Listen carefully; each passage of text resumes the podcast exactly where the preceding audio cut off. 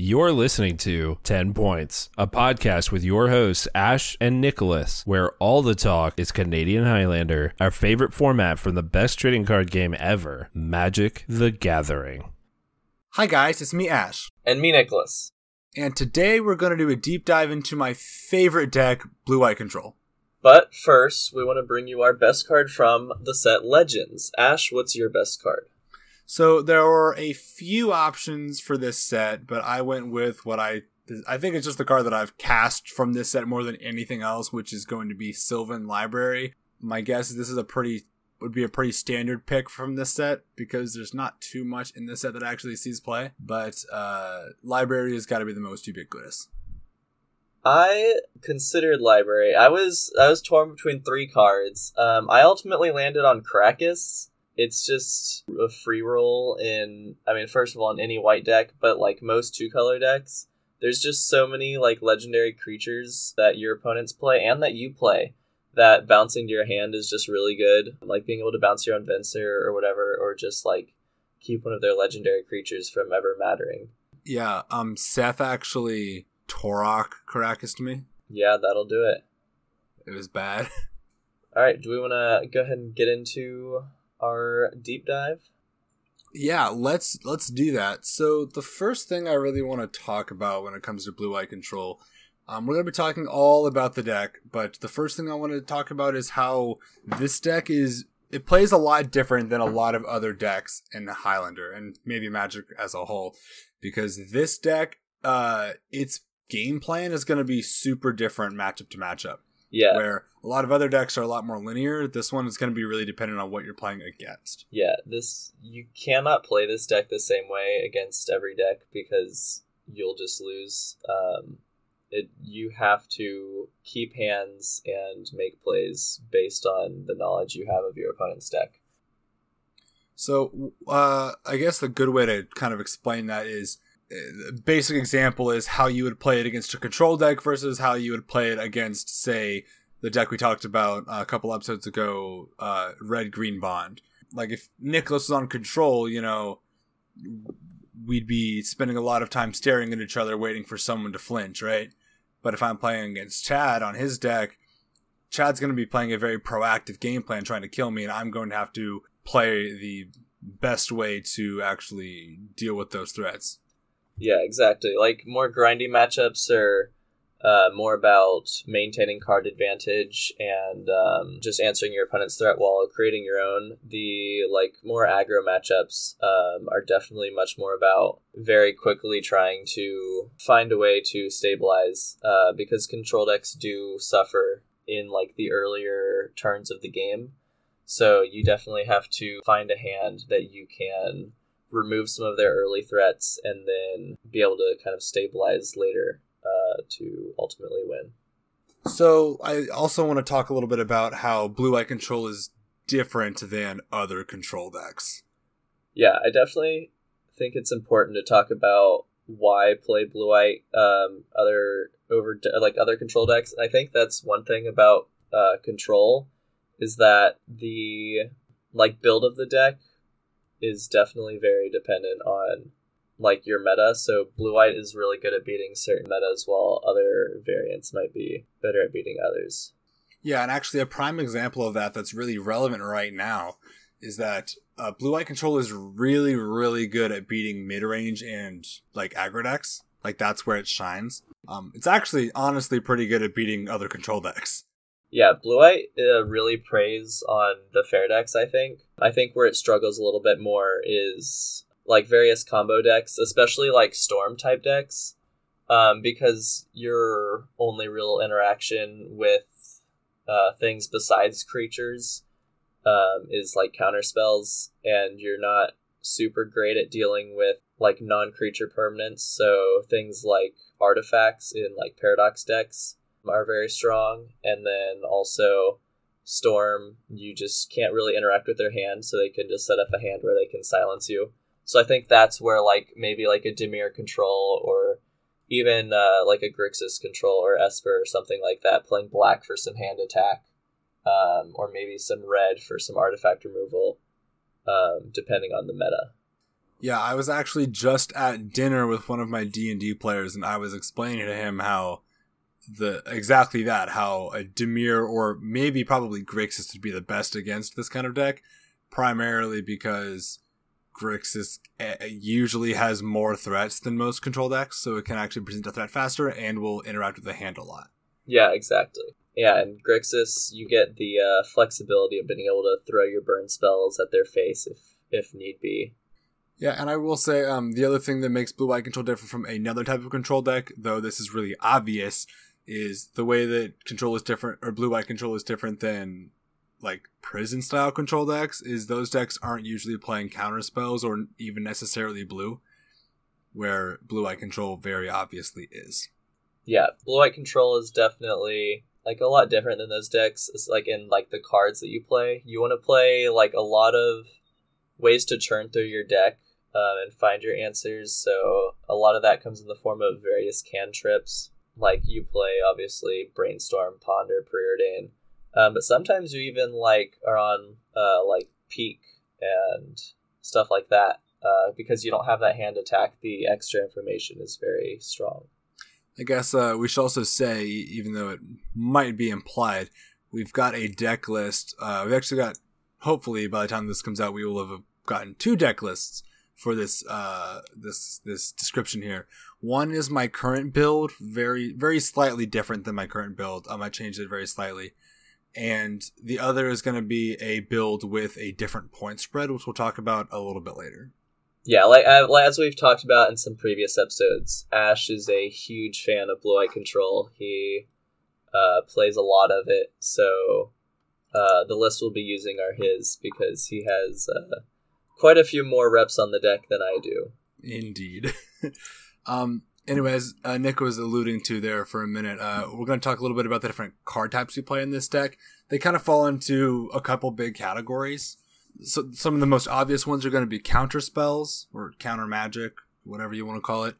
Cantrips, which are going to be the kind of spells that are going to draw you one card.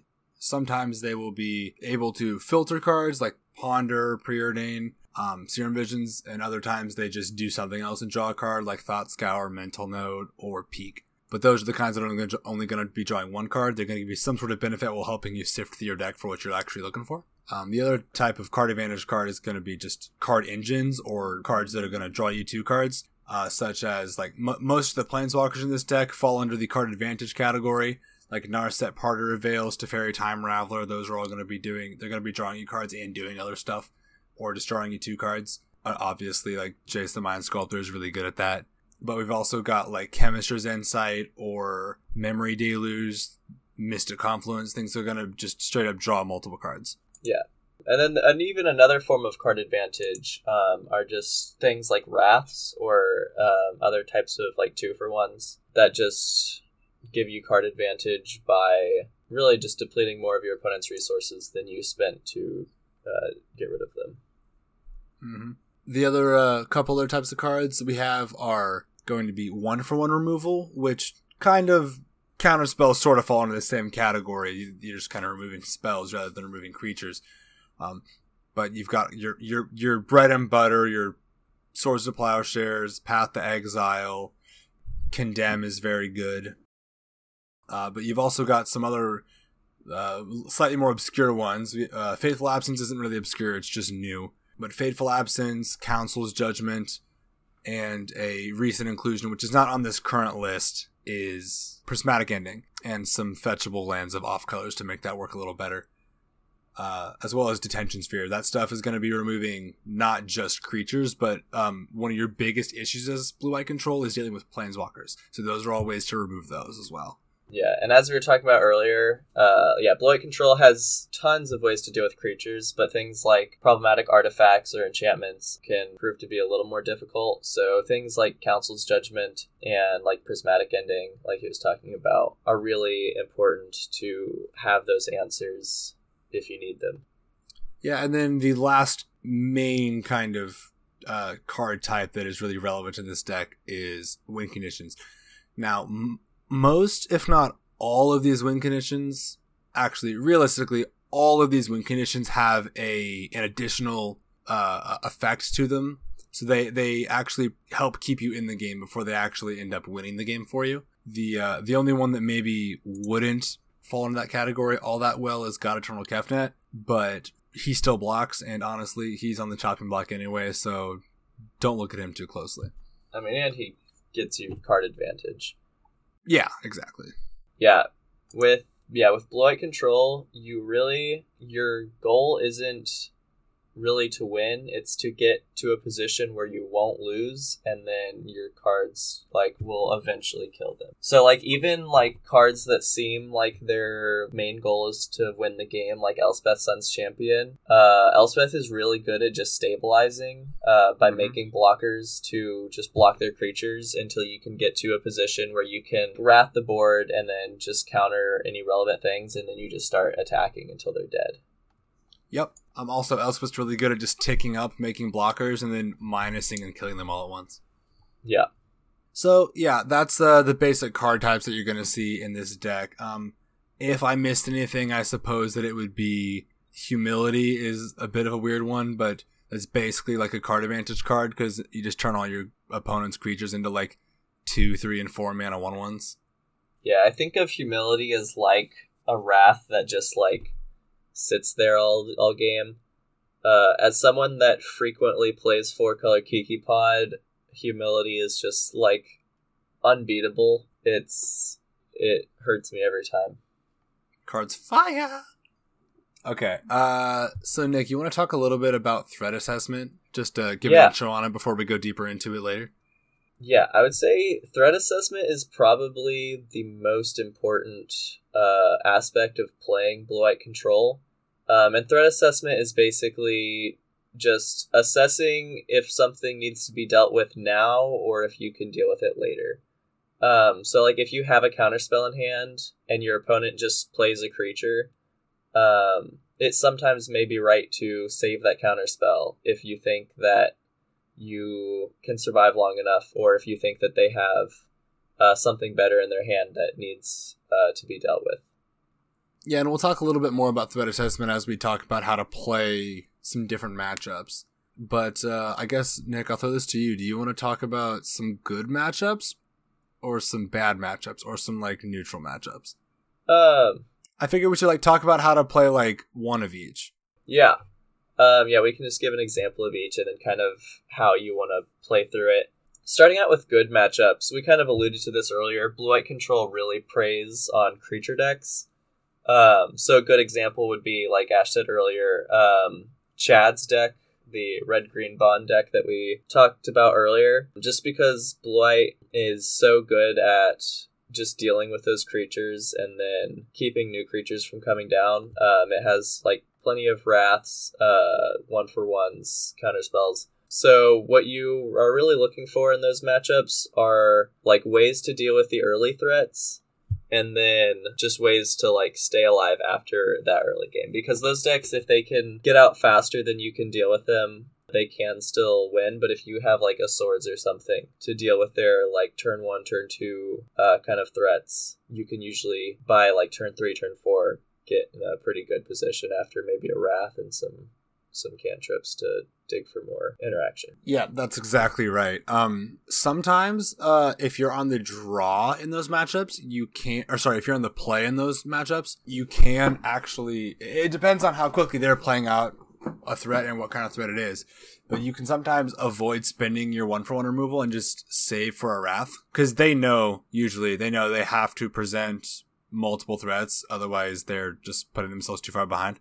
One good thing to do against blight control is try to save back some of your threats so that after they wrath you can play more out so having that one for one removal left in hand is really nice for dealing with a threat that they play after you wrath Yeah. One very common play pattern on blue white, and this is actually pretty much agnostic of the matchup, but you're usually going to spend at turns one and two digging for more lands, just assuring you hit your land drops. If you have a hand with like a couple lands, you might not need to do that, but often you are spending the first little bit digging for lands just to set up the your mid and late game because that's your deck is not an early game deck, but it is very much a mid and late game deck.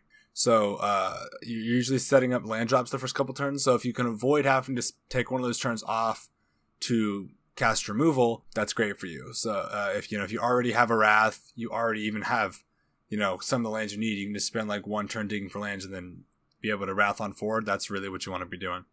But uh, oftentimes, if they they get a really fast start, especially like against medium red or other mana crypt decks, or even Sol Ring decks, you can you can definitely find yourself looking down the barrel of a Rabblemaster on your uh, when you play your first your first land, right? Um, and cases like that, you do pretty much have to spend your removal immediately. Otherwise, you're starting you're basically starting at ten life, and well, that that usually isn't going to work. Yeah, I think that is a good, like, an important thing to bring up too. In Blue White Control, even more so than other decks, your life total is really a resource where you're looking at, you're really like focusing on the clock that they're presenting and making sure to always be gauging how many turns do you have? How can I hold this removal and wait for to wrath, or do I need to deal with this now? Because I have been like been killed by so many blue white control players that survive at one life um, just because they are able to utilize that one life so well because one's not zero and once they stabilize it's really hard to uh, to force anything through. Yeah and uh, knowing how the clock is going to progress is actually a super super important thing when playing blue white control against aggro decks for, for the sake of this discussion. Regardless of what chad says i'm counting his deck as an aggro deck here uh, when you're playing blue eye control against an aggro deck, you knowing how fast their clock is currently and how fast it can get is extremely important. So sometimes people kind of look like when they see Peek in my list, they look at a weird like that's an interesting inclusion. But um, since I put it in for the first time, it has never ever come out of my list because it is so imp- that that information is extremely important. It's not just like the eighth cantrip. The the information is extremely important in this kind of deck. Yeah, even not just for like figuring out what the clock is, but if you have a counterspell in hand, it is really nice to know what they have in hand because if they play some powerful three drop, but you know that they have an even better four drop coming that you have to be able to deal with, it's really nice to know to hold that counterspell, even if usually you would spend it on their three mana play. Yeah, very, very true. Um, also, if you have an option on which piece of removal to use, it can be very like um like you know sometimes I've been looking at my hand and I have a swords to play. Well, I, let's say I have a path to exile and I have a prismatic ending, which is reasonably common. Being able to peek at their hand before I remove their creature in play, so I can be like, okay, so I didn't want to give them a land. I wanted to use the prismatic ending, but I just looked in their hand and they have a planeswalker that I have no other way to remove, and I need to remove it. Luckily, I have this prismatic ending I can cast for three next turn, so I'm going to use the Path to Exile now. Just knowing how to use what answers you have, because it's pretty short on some types of answers. So, uh, knowing what answers you need to save for what they have, not what they could have or what they do have, is extremely important. Exactly. Okay, um, kind of the last thing I really want to bring up about this uh, matchup is often th- these are the kind of matchups you don't really scoop early, um, because, uh, you, and by that I mean you pretty much don't concede till you are actually dead because oftentimes you're just top decking a terminus away. Yep. So, uh, yeah. Uh, oftentimes they don't have much else from than what's on the board. So even when you're getting pretty low and you're dead next turn, it, you can very much draw a wrath and turn the whole game around. I guess while I have two. I guess I have two more things to say about this matchup. Is you also really want to pay attention to how you're using your land removal lands. Um, Wasteland, Tectonic Edge. Tectonic Edge is not the best one. I just have a really pretty foil, so I'm playing it, but it's very viable. uh, anyway, Wasteland, Tectonic Edge, and uh, Field of Ruin. You really want to be cognizant that you're not just using those to hit random like you know just trying to jack up their lands you almost never do that. You're always saving it for man lands or field of dead pretty much. There's almost nothing else you use them on in these matchups. And field of dead is not in the aggro decks so you're almost always using it on man lands. Um so that's a little tidbit for you. Okay uh do you have anything else to say about that matchup? Uh no. Do you want to go ahead and talk about a more neutral matchup? Yeah um I think this one's this one might be obvious to a number of our listeners, but one of the fairest matchups in the entire like this entire format, uh, and especially our metagame, is uh, blue white control versus uh, black green rock. part of the reason this matchup is so fair is because, or so even, is we're both playing a lot of fair cards, and we're both playing a lot of removal and not as many threats. Um, if I had to say what deck is probably more favored in this matchup, I would probably say the Rock is slightly more favored, but not by much. Um, it really comes down to draws and skill, I think, in this matchup. The biggest thing uh, from the controls perspective, at least in, in our metagame, the player who is playing the Rock, uh, specifically against his build, which is a very, very Planeswalker heavy build. Yeah, that's what I was going to bring up too. Is Yeah. it definitely really depends on the build of the rock because white has a lot of ways to interact with creatures, uh, and not quite as many to interact with planeswalkers. So if it's uh, if a very planeswalker heavy build of the rock, you just both have a bunch of dead creature removal spells. So you're really hoping to hit your uh, other pieces of interaction or threats. Yeah. The uh, anyway, what I would say is the number one thing you have to be looking for in this matchup is if you can get it, a, a sustainable source of card advantage.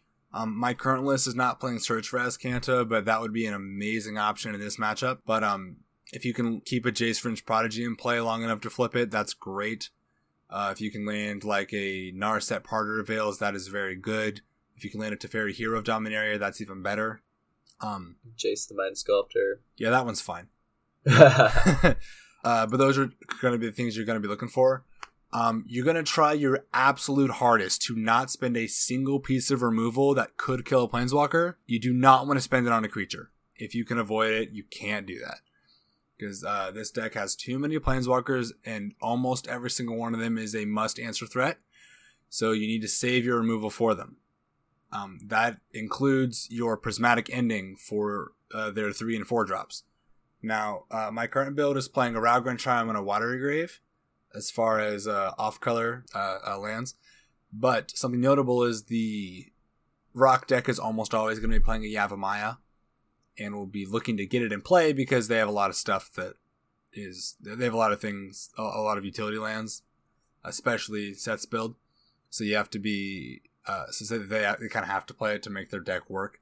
So you can sometimes get your fifth color off of that to take out a five drop, or maybe just more easily take out a four drop with prismatic ending. But the main other thing you're going to look for is you're going to try. You're probably going to be countering their hand attack because you do have a decent number of dead cards in this in this matchup, which, uh, which is mostly well, it's not dead as much as it's not nearly as good.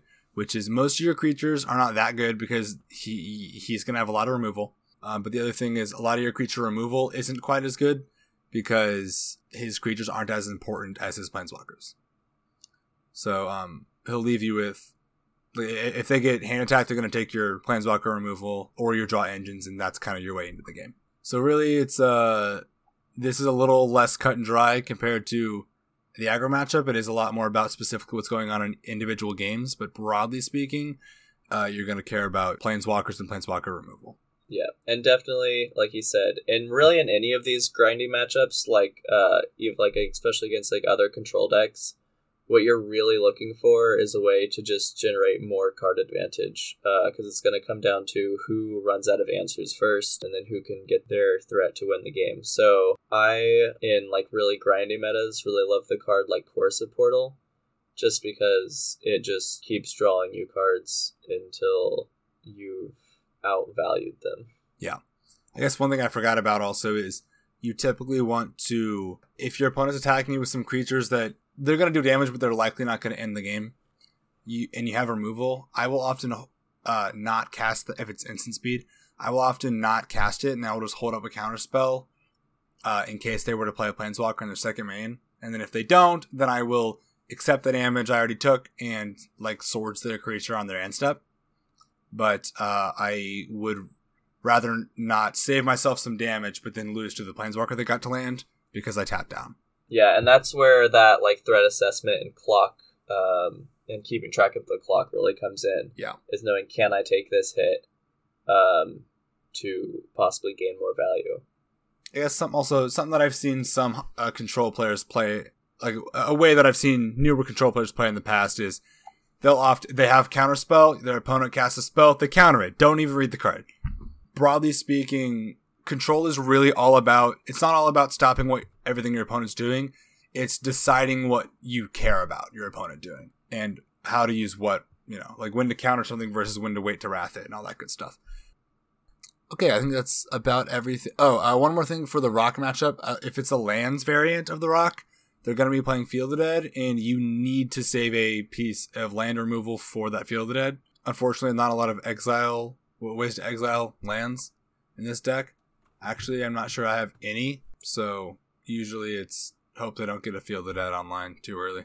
Yeah. Uh, okay, let's move on to a bad matchup. One very bad matchup, uh, I think we kind of brought this up earlier, is Storm. Um, specifically, yeah, like dedicated like Underworld Breach Storm decks or something like that. Um, and while it might seem like Blue White would be favored in this matchup, the uh, the problem is Storm is both very fast, like Storm is very fast, but if you give it enough time, it can just sit there and continue to set up and continue to set up until um, you present a threat. And Blue White isn't particularly great at presenting threats. So what Storm can do is just um, like keep setting up until it has the win and like a silence or like hand attack or something like that, so that uh, Blue White can't do anything. Yeah, I would. Uh, I, I I would say that I also was guilty of thinking blue white. Oh, it must have a good matchup against Storm, and then I kind of looked at a list and talked to Nicholas about it, and then played the matchup and was like, oh, this is unwinnable. There is. It is not. It is not literally unwinnable, but it is very tough. In order to win, you need a really good hand that consists of a couple things, including counter spells, and um, one of pretty much one of two specific threats.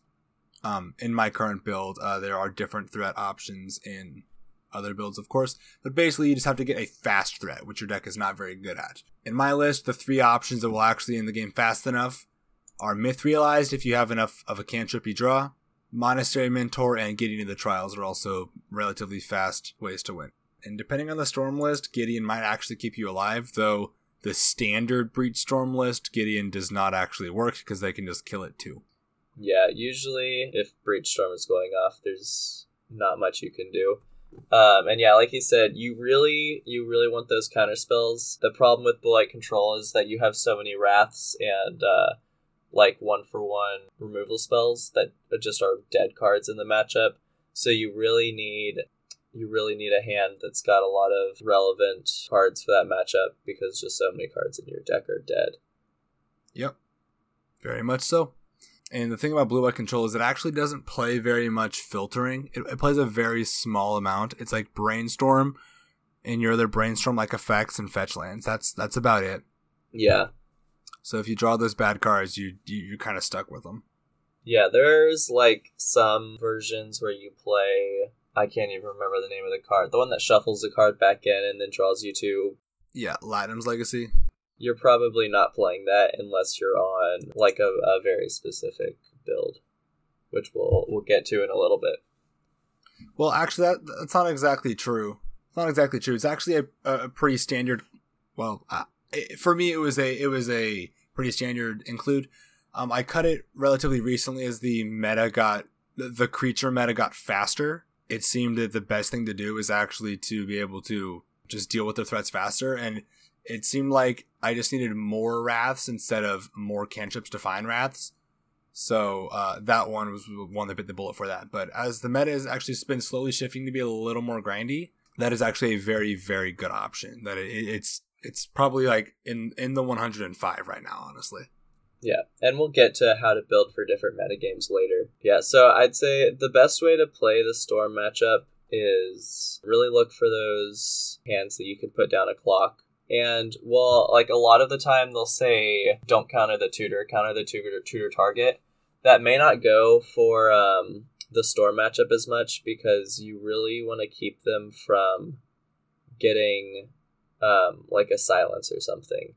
Because if you can uh, counter like a, a, good spell at a right time on the turn that they're going off, um, you can set them really far back, but you have to actually be able to counter that spell. Mm-hmm. And uh, after that, um, anything else do you want to talk about matchup wise? Uh, no, I think I'm good.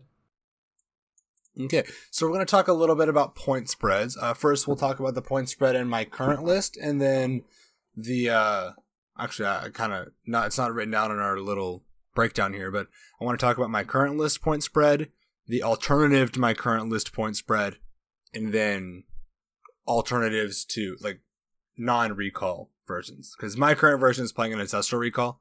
Yeah, but uh, you can. I played this deck for a long time without it.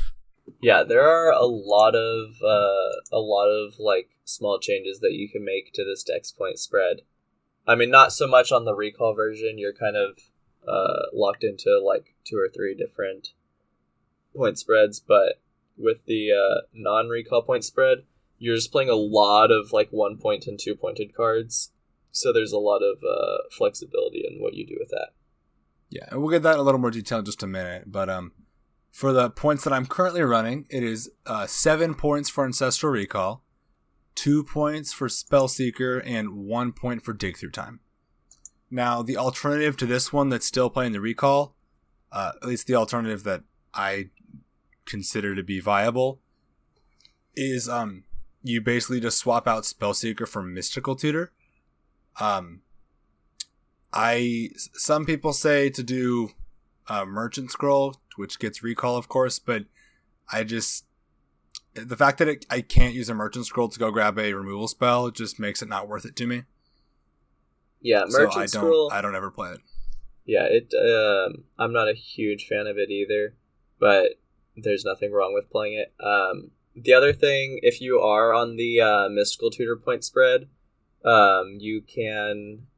Uh, you're already on Terminus, but you can add Entreat the Angels, um, and that's a really good way to just kind of win out of nowhere, which is something that the deck doesn't usually do. But Mm-hmm. if you're on the mystical tutor point spread, Entreat the Angels is probably um, a good option.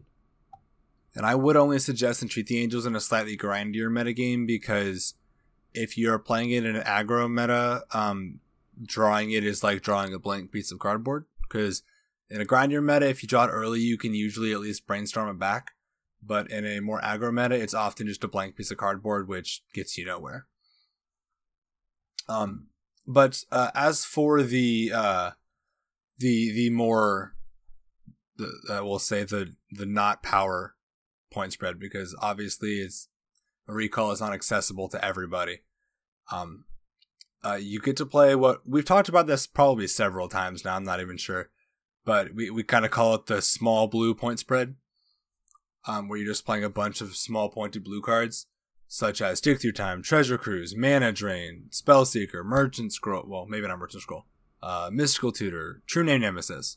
I have played all of those cards, including Merchant Scroll, in Blue White Control at one point or another. Um, and Soul Ring. My my personal favorite spread when it's not recall is uh, I play Soul Ring, Spellseeker, Merchant Scroll, Dig Through Time, and Treasure Cruise. Soul Ring just kind of jets you into the Planeswalkers and Wraths. But uh, I think that was nine points. I think you also throw a true name in there. I would do Drain over True Name. You would. I feel like I would. Hold on, so four points, two points, two points, one point, one point. No, that's that's ten. Wait, where's? Soul Rings four, M- Mystical Tutors two, Merchant or sorry, uh, Mystical Tutors two. Oh wait, never mind. Sorry, you're right. Yeah. Um, yeah. So you can also get a. Uh, get, I, I would do, probably would do a, um, mana drain, but True Name is a completely viable option. You're not attacking with it most of the time though. yeah. Uh, they say true name is the best wall. Yeah. Um, Wall of Omens pretty good. fire though. yeah. Wall of Omens is very good. Um, uh, one thing, uh, kind of going back to the recall point spread, but also the uh, the other alternate point spreads. One important thing to consider with Spellseeker that just made it a lot better than it was previously um, is the printing of Damn, where Spellseeker can now go get a Wrath. Um, you're actually just playing Damn as a Wrath of God. You're not ever casting it as a single target removal spell, but you can uh, tutor it with Spellseeker, which is huge in that deck. Um, two little points of order on that. Uh, first, you would play Damn even without Spellseeker because you want four mana wraths, and that's just Wrath of God is one of the best ones, and Damn is Wrath of God too.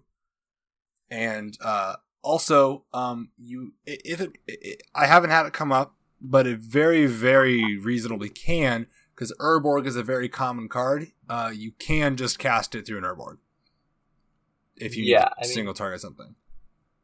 You're definitely not including it in your deck for that reason, though. No, Um, not at all. But it, but it is relevant. Yeah, it is very good uh, in that deck.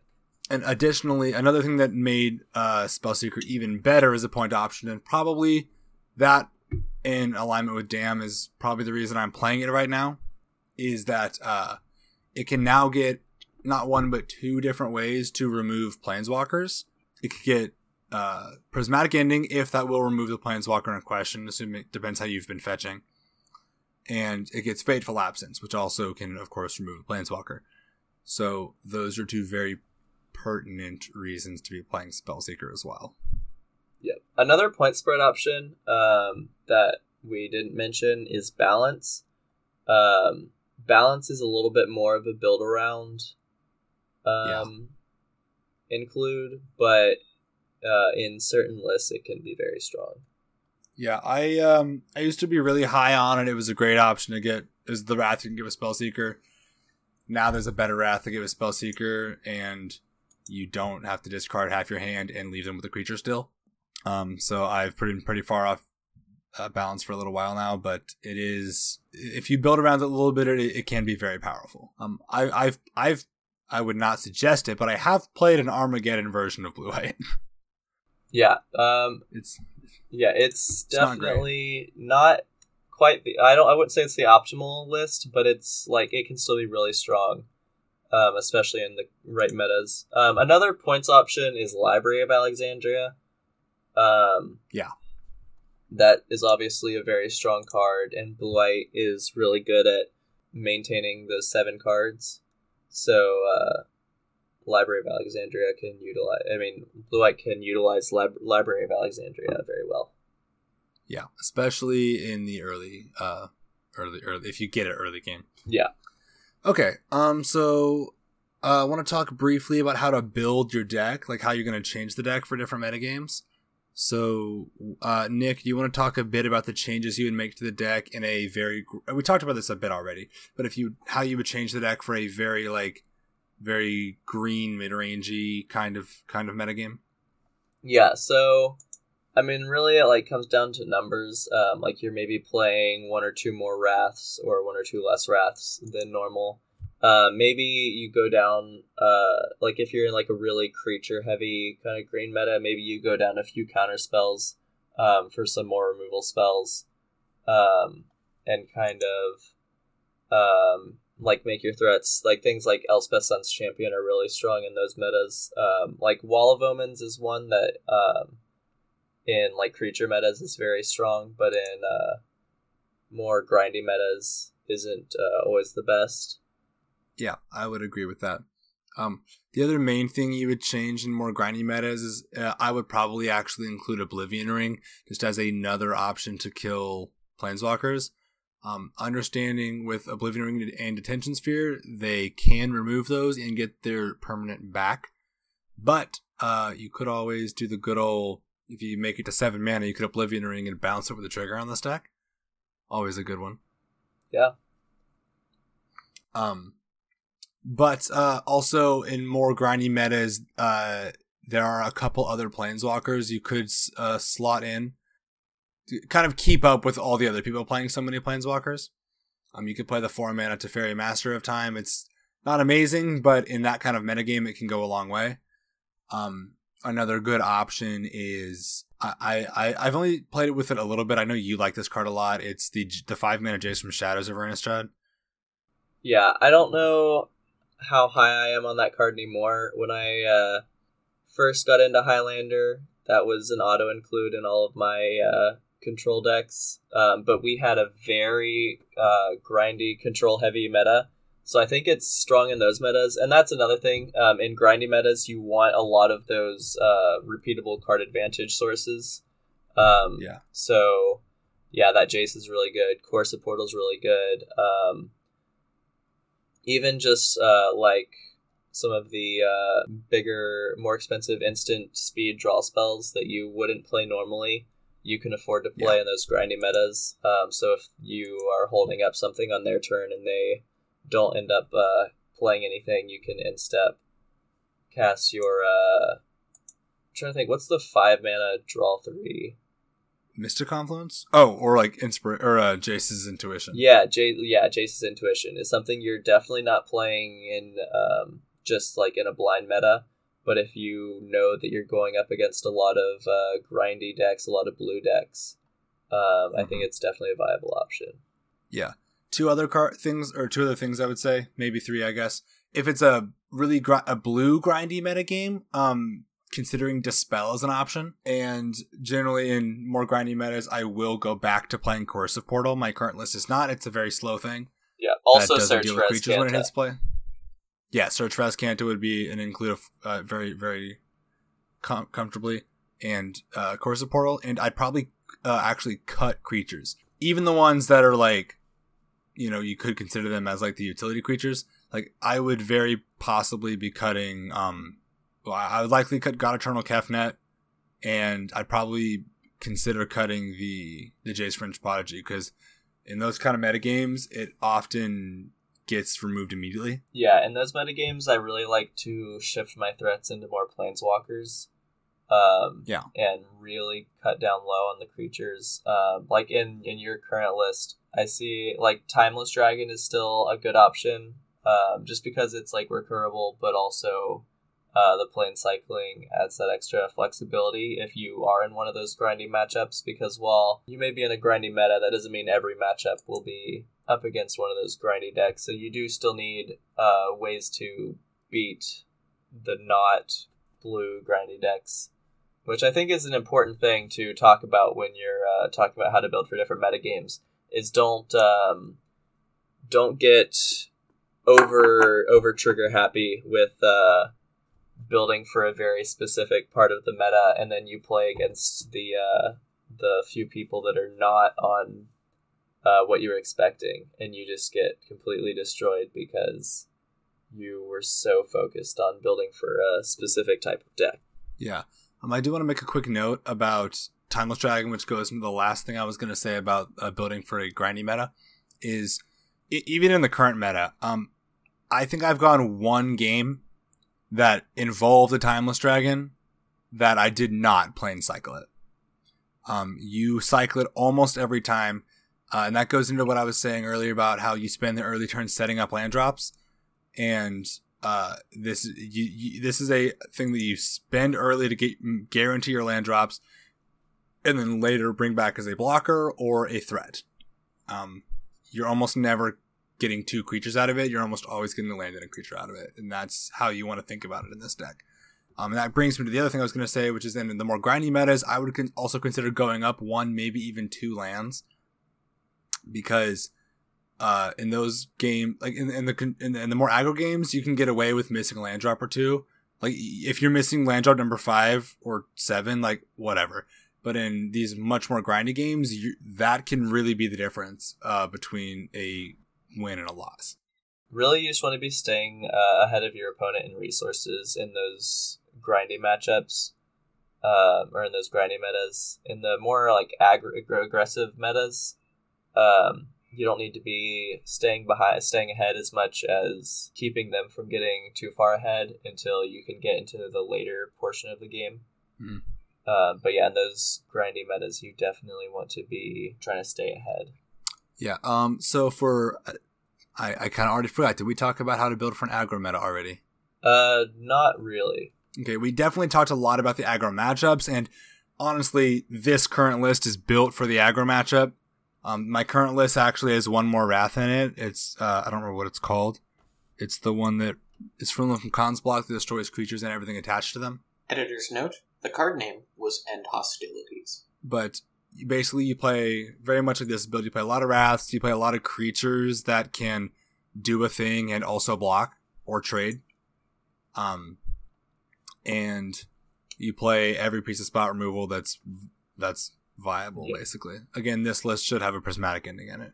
Yeah. If you're in like a really aggressive meta with like a lot of red, you can maybe play some life gain. Uh, I've seen some blue white lists that are playing like um, Archangel of Thune, um, and even some that are on Kitchen Finks. Um, but that's yeah, Kitchen really Finks is great. yeah, that's really only for like the really aggressive like red metas. hmm Um, additionally, in the creature metas, humility is a great option. That's why I'm on it now. Um, but if it's a very red creature meta, I would highly suggest cutting some of your land, your non-basic lands, and playing more basics, and making a more conscious effort to play toward basic lands, because often they're going to be playing blood moons and uh, price of progresses. Yeah, and blight control is really good at um, surviving off of those basics. While it is definitely nice to have the non basics, you definitely don't need them all, and you can definitely uh, shift into a more basic heavy list. Um, sometimes some builds will even uh, go really far into the basics and play back to basics depending on the meta. If you have a lot of uh, greedy mana bases in your meta, you can get them with back to basics. Very true. Okay, and then um, we kind of already talked about uh, the control meta. What I want to talk slightly more about about is the combo meta, and really the only the only thing that really changes about that is you're not you're not really going to build control to beat storm very well unless you're adding more threats. But uh, if you were to attempt to do so, your best bet is going to be playing really really cheap counter spells which is often going to be like spell pierces. Um, probably not Flusterstorm. I I'm really not very high on that card, but some people like it. If you're in a lot of storm style combo decks, then it might be correct. But I've never lived in a com or in a metagame like that. But you'll want to play like spell pierces, probably dispels, and mental missteps, that kind of stuff. They're really really cheap counter spells. Yeah, you can even be playing um, things like Vendilion Clique and Aven Mindcensor. Um, those are both Mhm, really good. Um, even uh, Nimble Obstructionist, uh, having the flexibility. A, I mean, first of all, it's a good threat, and like I said, you really want to be able to get a clock down against those combo decks. But also, that stifle can be really relevant um, against pretty much any combo deck. Yeah. Um. Any combo decks, you're, if you're in a combo meta, you will be playing like plain old regular stifle. Um. And there's also it's also a pretty good idea to include cards like Shadow of Doubt. Uh, I think you you already said Aven Mindcensor, right? Yes. Yeah. Just to just to interrupt their ability to search the library, as tutoring is how most combo decks function, and uh, two of those, of course, also are helping provide threats. So you're playing more threats. The other big thing, I guess, would be to, uh, depending on the combo deck, if getting into the trials keeps you alive, you might mulligan to it. But for blue white control specifically, combo is the hardest to build for.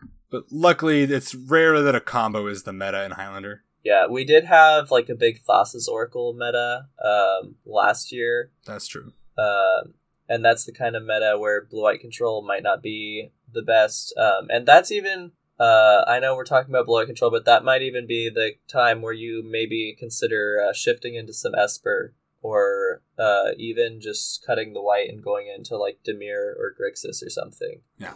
Uh, and that's the good thing about just control decks in general is you can build them a lot of different ways to where it plays very similarly, but can beat uh, different decks. Yeah, I will say Thassa's Oracle is also an awkward example because Thassa's Oracle was dominant against everything. Like it was either you were playing Thassa's Oracle or you were losing to Thassa's Oracle, and sometimes you were doing both.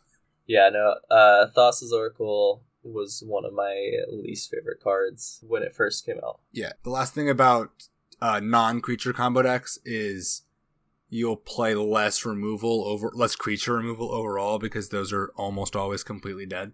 Yeah, uh, you definitely want your removal to be more flexible in those other metas or non-creature combo heavy metas. Okay. So, um, we're almost out of time here, but we got two more things to do. We're going to talk about we have we, we did receive two questions from from the Discord. So let me let me get that for you for us. Yeah, Uh, this is a question from CJO Man. I think you know who that is. There's two questions. The first one is what is Blue Eye Control's weakness, and then the second is what are some niche cards you don't see played enough in the deck. Uh, so we talked a little bit about the deck's weaknesses already. The biggest are decks that uh, get a lot of value by not being pressured. Um, primarily Storm was the big one, but there are uh, some other combo decks and other control decks that um Yeah, uh, have more threats that can be a little bit of a problem if you don't provide a threat. But um, the other thing that Blue Eye actually struggles with is if you get off to a really, really fast start, like Medium Red is known to do, sometimes Red Green Bond is known to do.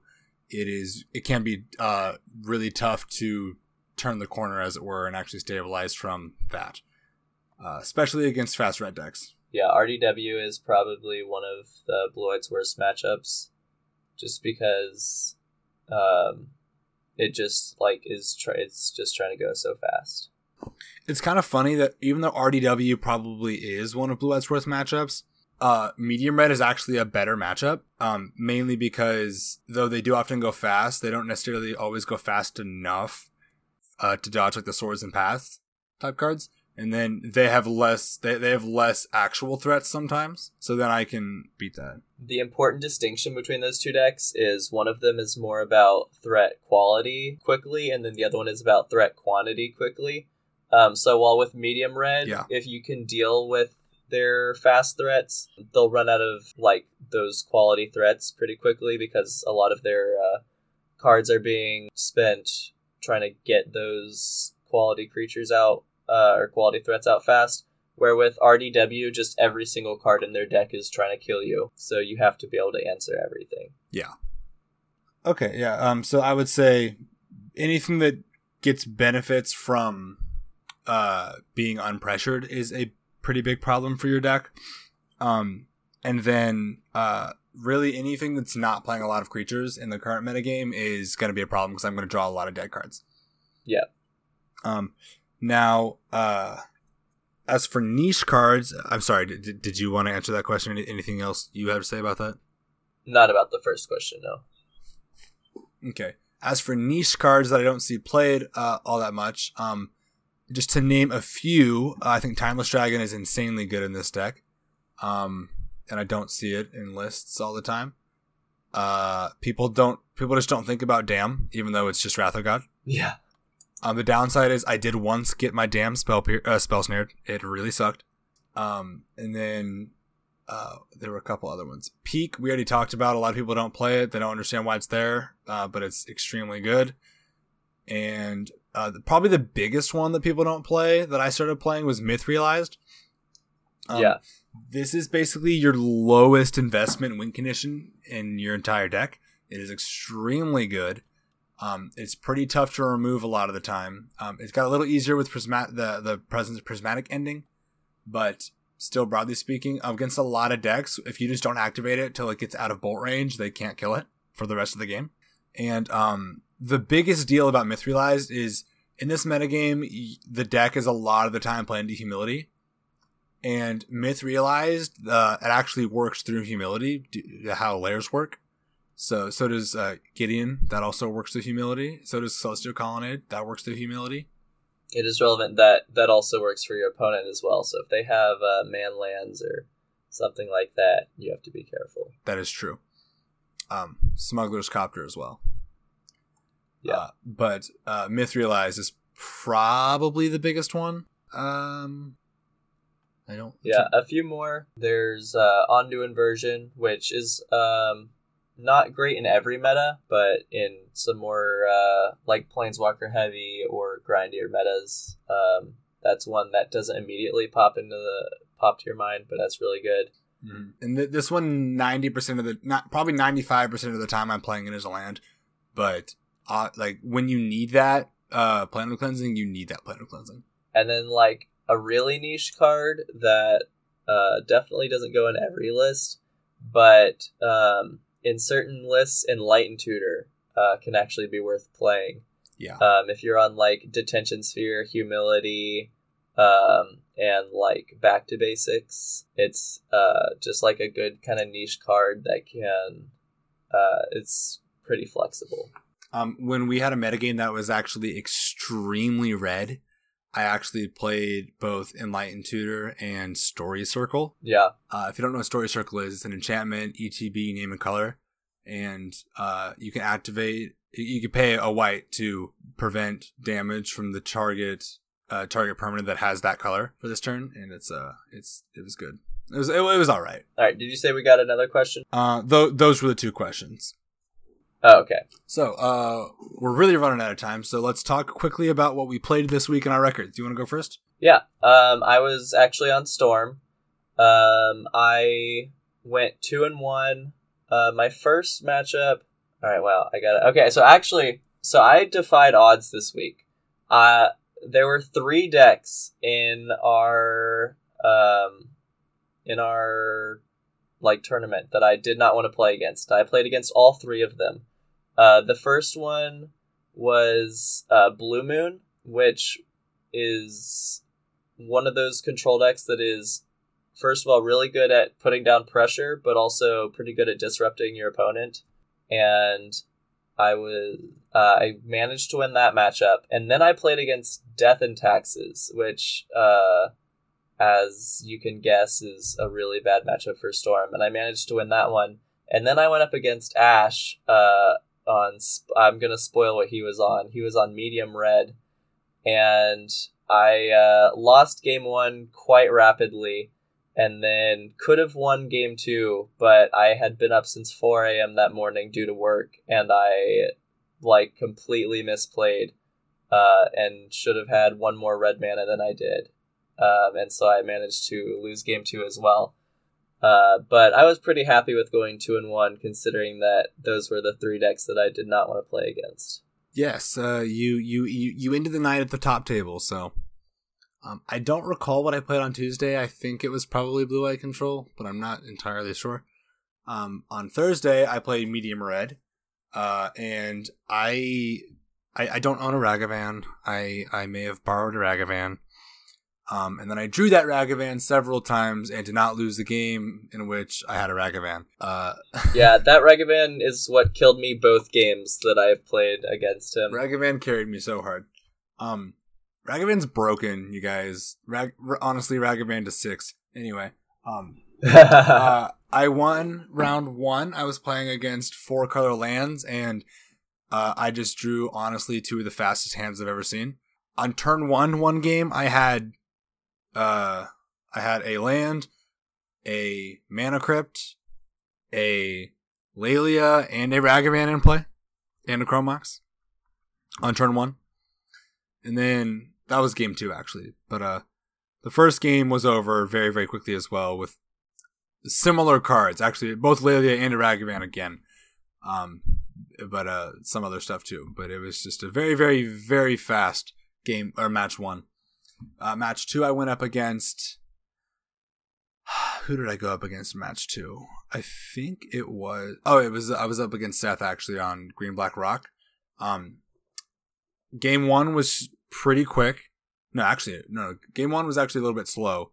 Um, ended up getting there because I got off to a really fast start. Game two, uh, I mulliganed to five, put up a pretty good fight, ended up losing. Then game three was over in a in a heartbeat. Uh, I got there really fast, uh, as the deck tends to do. And then game uh, match three, Nicholas already described. I won game one pretty quick, and then uh, well, pretty quick with an Eidolon, I think was the main thing. And then game two, um, he misplayed and he didn't. Uh, I, my clock didn't allow for one more turn on him. Yeah, I had also just spent so many resources. Um, basically, what happened uh, was I had a dark ritual, a uh, what's the red one mana ritual that makes two red? Rite of Flame. Yeah, I had a dark ritual, a rite of flame, and a um. Man, my brain's not working. The two mana one, two mana black ritual that has uh, spell mastery or whatever. Cabal Ritual. Yeah, so I had those. That's Uh, Threshold.